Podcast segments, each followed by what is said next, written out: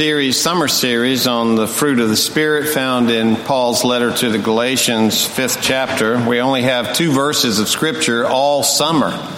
Every, you know, so you ought to know this by now. We've come today to the fruit of peace. Let us pray.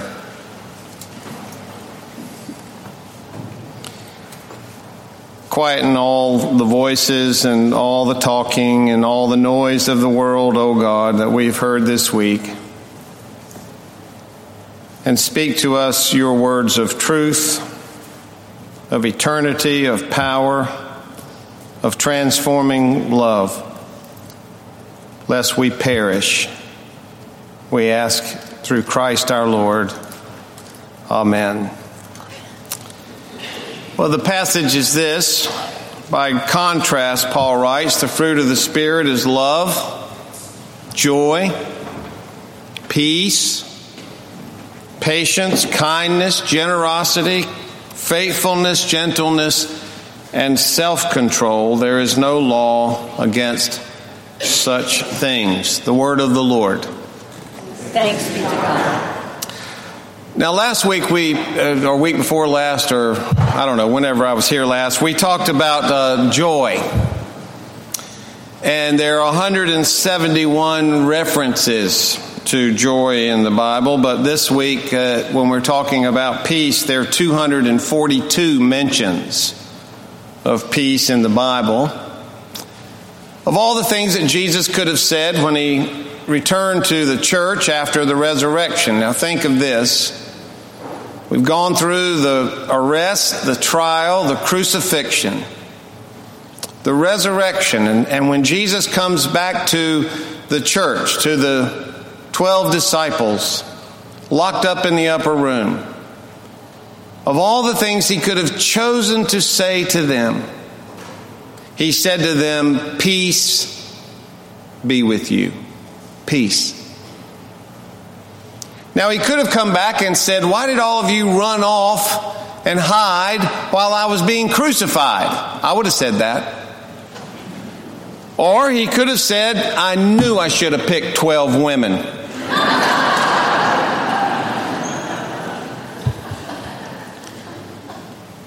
but when he came back to the church, I think he very strategically chose his words. And he said, Peace be with you. He spoke of peace. We have a magnet on our refrigerator at home, and it reads this Peace does not mean to be in a place where there's no noise, no trouble, or hard work. Peace means to be in the midst of those things and still be calm in your heart. Now, why would Catherine have that on her refrigerator when she's living with me? I have no idea. But the point of that simple magnet is peace is not the absence of conflict. If we wait for that, we'll never have peace. If you think of it this way, Jesus likely had peace while he was being crucified. There are times in our lives when we are at odds with other people because we're hanging on to something that's very valuable to us and they're hanging on to something very, very valuable to them. And there's conflict in that place that in many cases cannot be resolved. But it doesn't mean that peace can't be there. Whatever peace is, that the Bible talks about. It cannot be acting as if something doesn't matter when it does. That's not peace. Peace cannot be letting go of your ethics and your morals in order to just reduce the conflict. Peace cannot mean being a doormat and lying down while others simply have their way and now we're at peace. No, we're not. Because I've given up something very, very important to me. Whatever peace is, it cannot mean tolerating injustice for the sake of peace. That's not peace, that's indifference. Paul wrote to the Philippian church, and the peace of God which surpasses all understanding. The peace of God. He's not talking about human peace. He's talking about divine peace. The peace of God, the peace that belongs to God, which surpasses all, and I'll insert the word human understanding. We don't understand it. And Paul says that will guard your hearts and your minds in Christ Jesus. There is a peace in this world that you and I don't understand. There's a peace in this world that you cannot manufacture by sitting down and negotiating between two parties. It doesn't necessarily mean we've come to peace. There's a peace in this world that prevails in the midst of life storms. I've seen this with people who are on their deathbeds. And there's a peace in that person that surpasses all human understanding. They don't even understand it. How can I be at such peace, Steve, when I'm moments away from dying? Because it's a peace of God that is dwelling in you. This isn't your peace. This is God's peace that's been given to you as a gift in the midst of the storm. Mark Gornik writes, the church, by its gracious relations and activities, is to offer God's peace to a hurting world. Sharing the peace is sharing the living and transforming Christ. Faith meeting the culture at its point of deepest need, while always a gift of peace Peace will not come about unless the church works at it intentionally and more tenaciously than the forces that are working against it. Hmm. You remember uh, this little letter of Galatians Paul's writing it. He's probably in Ephesus, they say. He's writing back to this little cluster of churches, the first group of churches put together on his first missionary journey out of Antioch. While he went away, someone came in and said, um, Yes, you can be a Christian, but first you have to become Jewish. And in order to be uh, under the covenant of Abraham, you must abide by all the Jewish laws, and the men must be circumcised and all of that. And then once you have come under uh, the, the covenant of Abraham, then you can receive the Messiah. And Paul writes back and says, No, no. This is not what we preach. Because all who belong to Christ, there's nothing wrong with being Jewish. But all who belong to Christ belong to Abraham. This is not a man made or woman made thing. This is a gift from God that comes to us. It's a relationship we have with God through this Jesus, who then empowers us with the Holy Spirit to have the very mind in Christ and the mind of Christ Himself. So these fruits of the Spirit are not things you have to chisel up. You know? The church should not be preaching, you ought to have more love, like just love some more, or you ought to be more joyful. Can't you conjure up some joy? Can't you be a little bit more happy? And I, I said, Well, Lord, no, they're, they're Presbyterians. It's just not. No. Can't you just be at peace? No. I cannot. I'm at odds with my brother or with my sister or with my mother, my father. I'm at odds with this group or that group because they stand over here and I stand over here. No, I don't have this stuff. Paul says it's the fruit of the Spirit, capital S. God's Spirit, not your spirit. It is born in you. But, and I'm, we're going to say this, it must be cultivated. That's our job. We're in partnership with God. If this is the personality of God that dwells in us through the Holy Spirit, it's our job to cultivate an environment where that personality can grow. There are hindrances to this fruit. There are things that will dry it up. Bugs can eat the fruit. The lack of nourishment, you can kill this fruit within you. Our lives are to be an environment in which this fruit is cultivated. And so the fruit is born in us by the Holy Spirit, but it can be choked out, dried up, die on the vine, unattended. Peace is like that. It may be God's peace dwelling within you, but you can ignore it.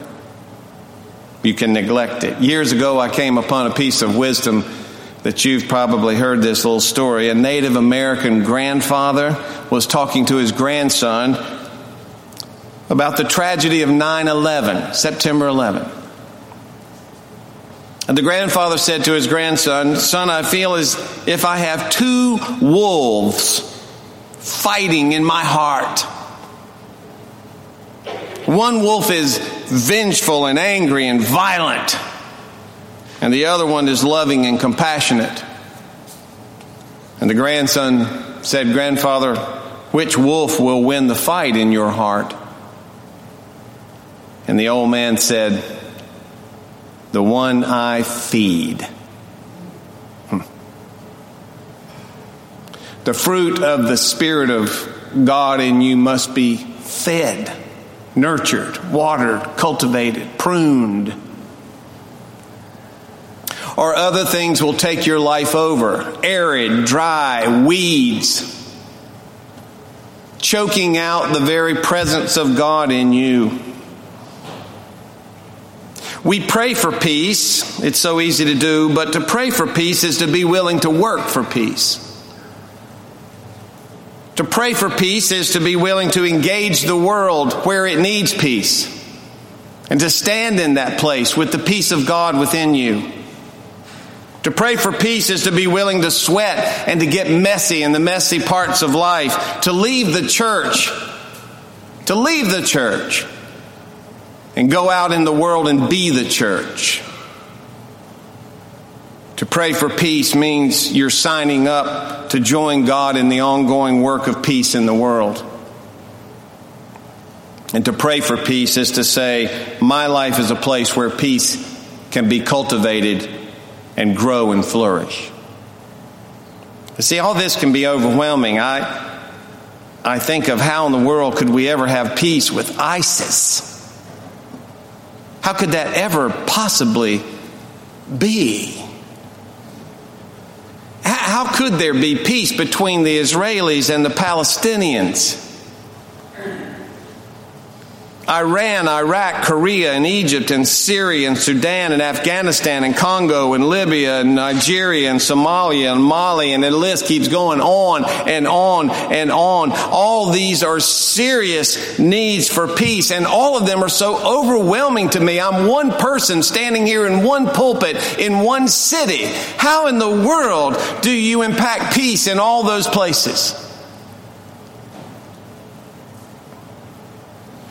And then I think of the need of peace just within the United States, within my own country. Racial prejudice. Do you understand that? Racial prejudice? Because of the color of someone's skin, somehow we're all different over the fact that God made us a certain way and yet some are better than others. This makes no sense.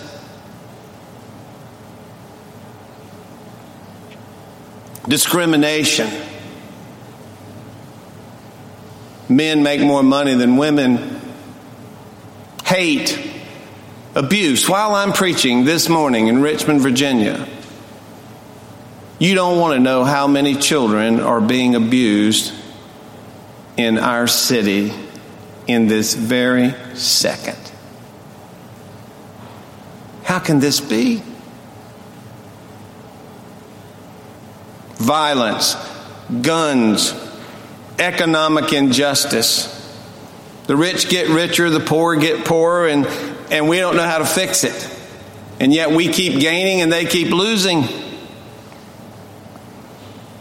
And then there's the current political war that's on television 24 hours a day, seven days a week, between Democrats and Republicans and others, talking as if we're not citizens of the same country.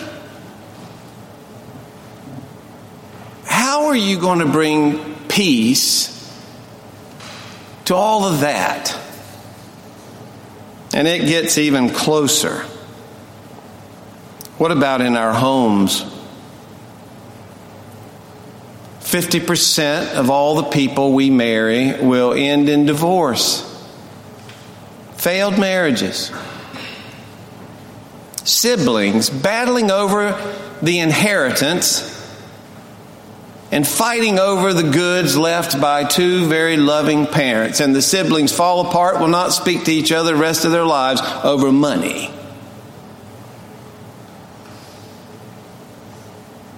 affairs, addictions, wounds too deep to heal, and forgiveness too shallow to make a difference. How in the world are, is peace going to come to all that? How do we bring peace to that? And the answer is perhaps we don't.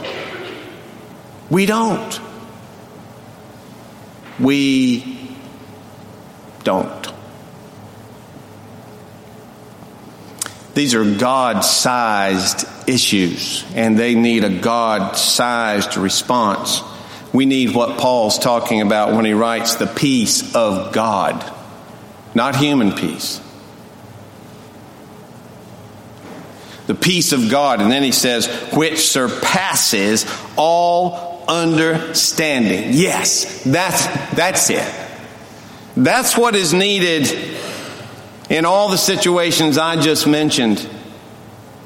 A peace that I can't manufacture, fruit that I can't make, that is born into the world that belongs to God and not to us. We need to cultivate this fruit within us. We need to stop ignoring and neglecting the gifts of God that are within us. Listen, if you neglected your body in the same way you neglect your soul, you would end up in the ICU unit before Christmas morning. You understand that? We neglect our very spirits as if they're just going to grow and flourish and mature. And yet, if we neglected our physical bodies, the gifts from God as well, if we neglected them in the same way, we would be obese and sick and die. And that's exactly what happens to our spirits. They dry up on the vine.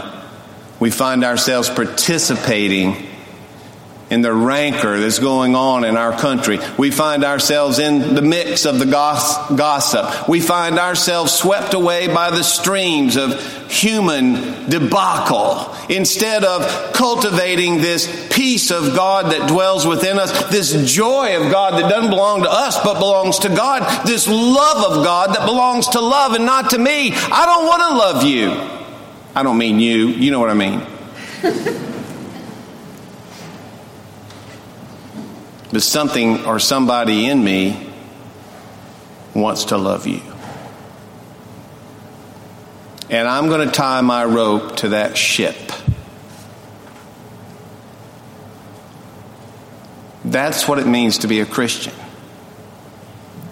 Somewhere along the way, we've gotten it all mixed up to think that somehow being a Christian means being good.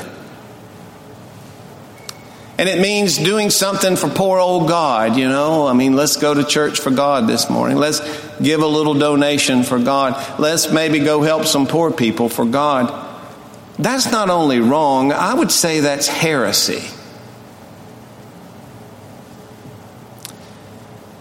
the true biblical understanding of being a Christian is that it is actually something that God does within you, not something that you do yourself.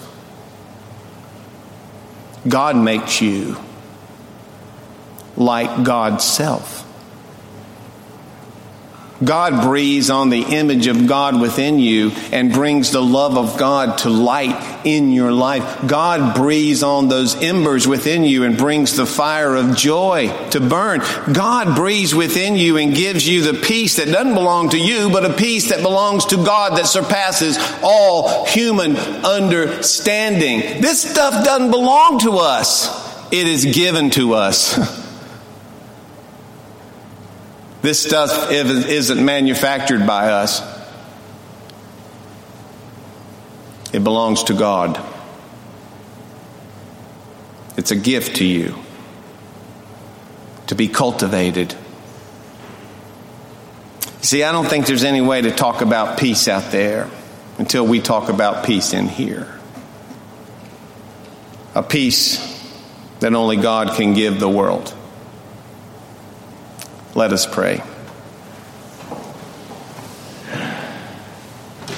Lord, we are bold to pray for peace this morning, and yet we wonder would we be willing to surrender our lives as a place where peace can be cultivated?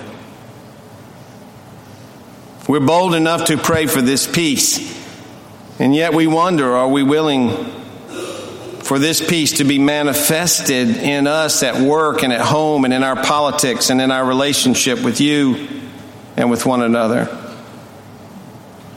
God of peace, in your infinite mercy, would you grant to us and all your people, Christian, not Christian, people of faith, people of no faith, white, green, black, purple people, all your people, Would you grant us your peace